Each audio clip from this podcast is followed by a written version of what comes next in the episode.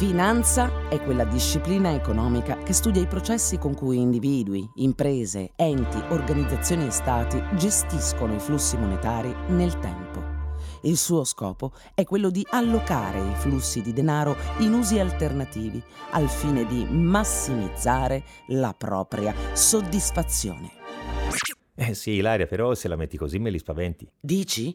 Eh sì, eh, la finanza personale non è altro che l'utilizzo quotidiano dei nostri soldi. Vabbè Alessandro, se lo dici tu. E, e allora noi mh, parleremo proprio di questo, partendo dall'educazione dei più giovani e ripercorrendo tutte le tappe fondamentali della nostra vita, analizzando insieme quali sono le scelte migliori e le strategie più utili per garantirci un presente e un futuro sereno in termini economici. Così va meglio. Mm. Questa è La Finanza in Famiglia, una produzione Voice realizzata in collaborazione con Abbera, l'educazione finanziaria passo dopo passo, amichevole, come non te l'ha mai spiegata nessuno. Nel 1939 Gilberto Mazzi cantava Mille lire al mese. Ve la ricordate? Ecco, suonava così. Se potessi avere mille lire al mese. E poi ci racconta come le vuol fare, le mille lire, e per che cosa. Un modesto impiego, io non ho pretese. Voglio lavorare per poter al fin trovar tutta la tranquillità. Una casettina in periferia, una mogliettina giovane e carina, e via così a sognare la sua vita provvista di tutto quello che fa di un uomo un uomo, ovvero un lavoro, un amore, una casa e un po' di stabilità. Poetico ricordo. La verità, assai più prosaica, ahimè, è che siano mille lire, mille euro o molti di più, quei soldi al mese che percepiamo come stipendio hanno una caratteristica che li rende identici per attitudine. Finiscono sempre e non bastano mai. Alzi le mano chi non abbia sognato le mille euro al mese, per poi accorgersi che non bastavano e volerne molte, ma molte di più per vivere meglio. La casettina in periferia è carina, certo, ma poi sai com'è? Arriva sempre il giorno che la vorresti un po' più grande, la casettina, e magari anche più vicina al centro. E così comincia una lunga strada di necessità che mille lire o mille euro non riusciranno a soddisfare. Ci siamo passati tutti. Vale la pena di parlare con chiarezza. Ma iniziamo dal principio. Iniziamo da quel momento della vita in cui la paghetta che ci, si spera, concedevano i genitori ha cambiato nome. Con il sale venivano pagati i militari dell'impero romano, da cui deriva il termine salario. Col termine stipendium si indicava appunto la vera e propria paga militare. Tuttavia la parola paga, sempre dal latino, fa riferimento al dare pace, che se pensiamo a come ci sentiamo quando ci viene corrisposta a fine mese, in effetti suona ancora attuale come concetto. Al di là del quanto percepiamo e quanto lavoriamo per ottenerlo, quella data quella in cui viene corrisposto il denaro per il nostro lavoro e il nostro impegno, resta una delle preferite di tutti i lavoratori. Man mano che gli impegni di una vita adulta ci assorbono, sappiamo anche quanto di quella paga è sostanzialmente già speso.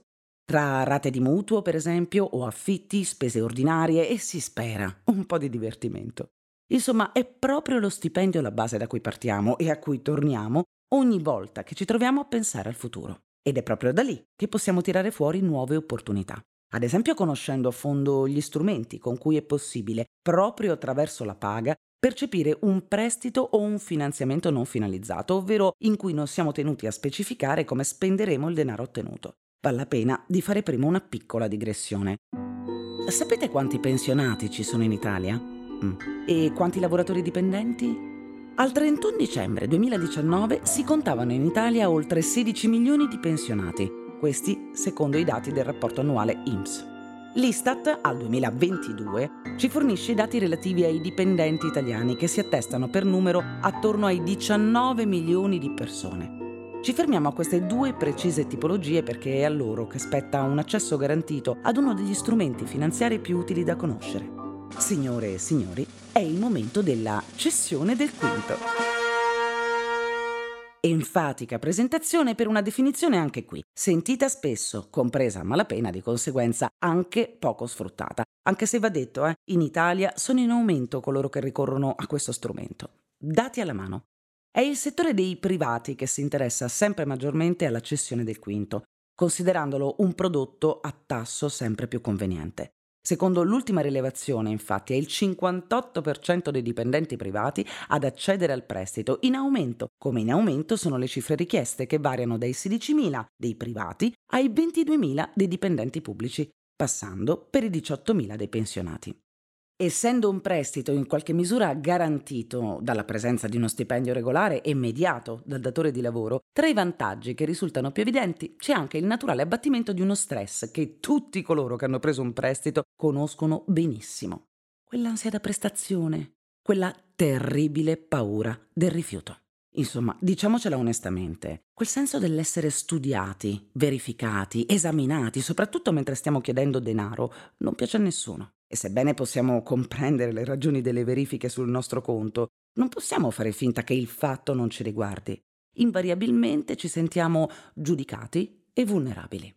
Per i più pessimisti è simile a una vera e propria paura, spesso infondata, di stare investendo del tempo in carte, documenti, incontri, cui seguirà comunque un rifiuto. Di conseguenza la sensazione può diventare disincentivante, a discapito di ogni nostro progetto. È strano, per quanto sia probabilmente l'aspetto più trascurato di tutta la faccenda, nonché il più taciuto, è uno dei deterrenti più forti per tanti che vorrebbero lanciarsi nell'impresa di chiedere denaro per realizzare le proprie ambizioni.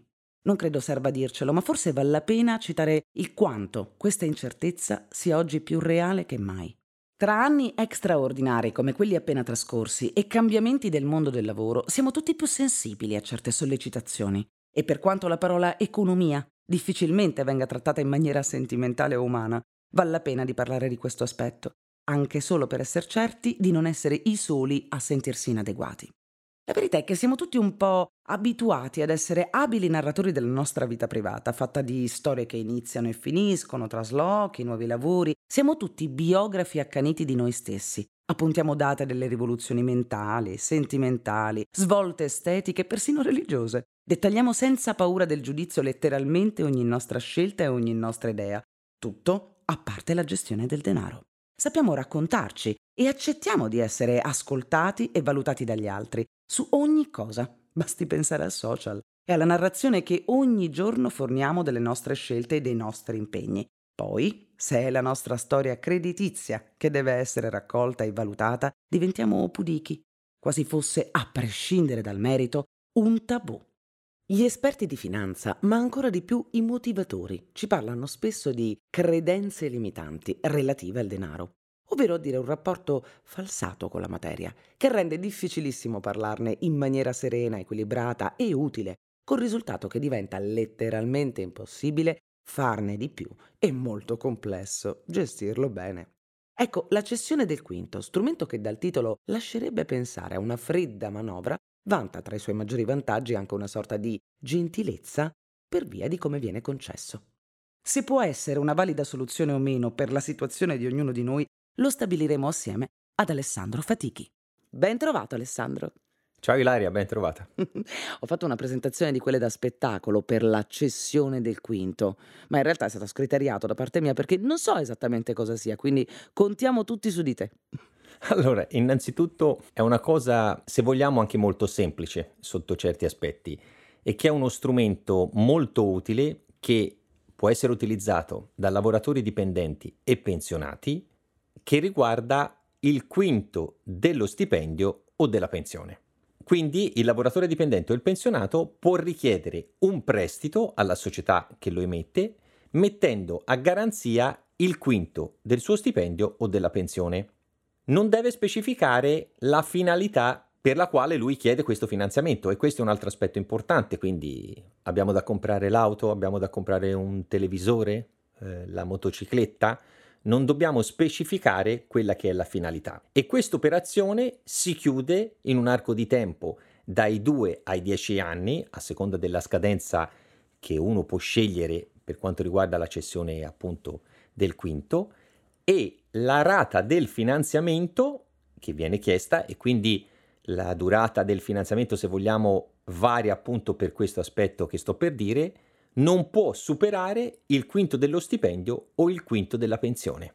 Questo per tutelare naturalmente noi. Assolutamente per tutelare la persona che in questo momento sta chiedendo il prestito e quindi l'operazione e il finanziamento, quindi la rata, non può superare il quinto del suo reddito per poter mantenere quello che è il suo tenore di vita e ovviamente il finanziamento è di conseguenza quello che è l'importo del quinto dello stipendio piuttosto che della pensione, che è fondamentale. Comincio a fare un po' di calcoli, anche se teorici, del tutto teorici.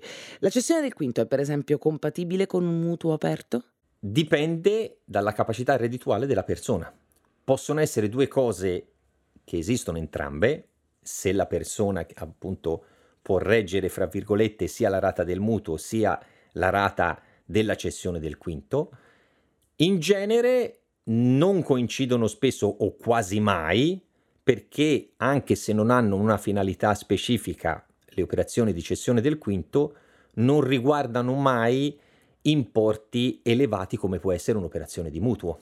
Però ci sono anche situazioni dove un cliente può sia prendere un mutuo, pagare la propria rata a margine e quindi con il margine del famoso quinto permettersi anche un ulteriore finanziamento utilizzando la formula della cessione del quinto che, come abbiamo detto, è più flessibile sotto certi aspetti, dove è obbligatorio da parte del cliente sottoscrivere anche un'assicurazione che garantisce, in questo caso alla società finanziaria piuttosto che all'istituto di credito, quello che può essere la non solvibilità della persona in caso che smettesse di pagare, perché appunto se una persona non ha più la capacità oppure perdita del lavoro o qualsiasi infortunio di invalidità, in questo contesto l'assicurazione viene fatta esattamente per questo motivo. Come detto, non è importante la finalità e quindi può essere utilizzata da qualsiasi persona che abbia o uno stipendio fisso o una pensione con la massima flessibilità. Ovviamente queste operazioni non hanno tassi di interesse, fra virgolette, agevolati come può essere l'operazione del mutuo, perché hanno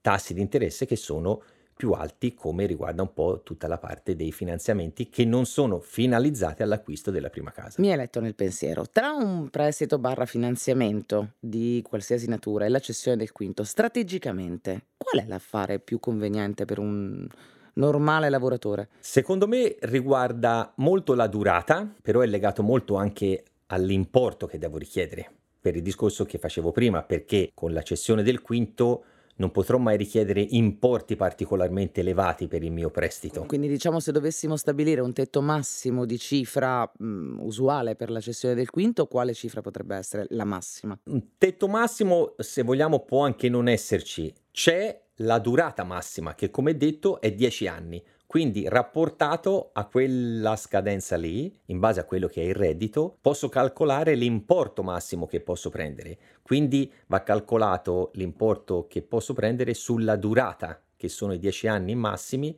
e non tanto sull'importo. È il parametro tempo e non più il parametro economico quello che va preso in considerazione per valutare davvero se la cessione del quinto è una buona strategia di, di finanziamento. Esattamente, e per importi non elevatissimi rispetto a una qualsiasi altra forma di finanziamento. Benissimo, ci sono altre differenze tra la cessione del quinto e il prestito? Una delle differenze sostanziali e importanti riguarda la metodologia di rimborso, perché il prestito viene erogata la cifra sul conto corrente del cliente, il cliente rimborsa il prestito mediante una rata mensile che viene addebitata sul suo conto corrente. E questo è l'aspetto, se vogliamo, principale, classico, tradizionale. Per quanto riguarda la cessione del quinto, invece, l'importo del quinto viene girato direttamente alla società che ha erogato il prestito o dal datore di lavoro o dall'INPS stessa se riguarda la pensione. Quindi la differenza sostanziale è che non dal conto corrente del cliente viene tolta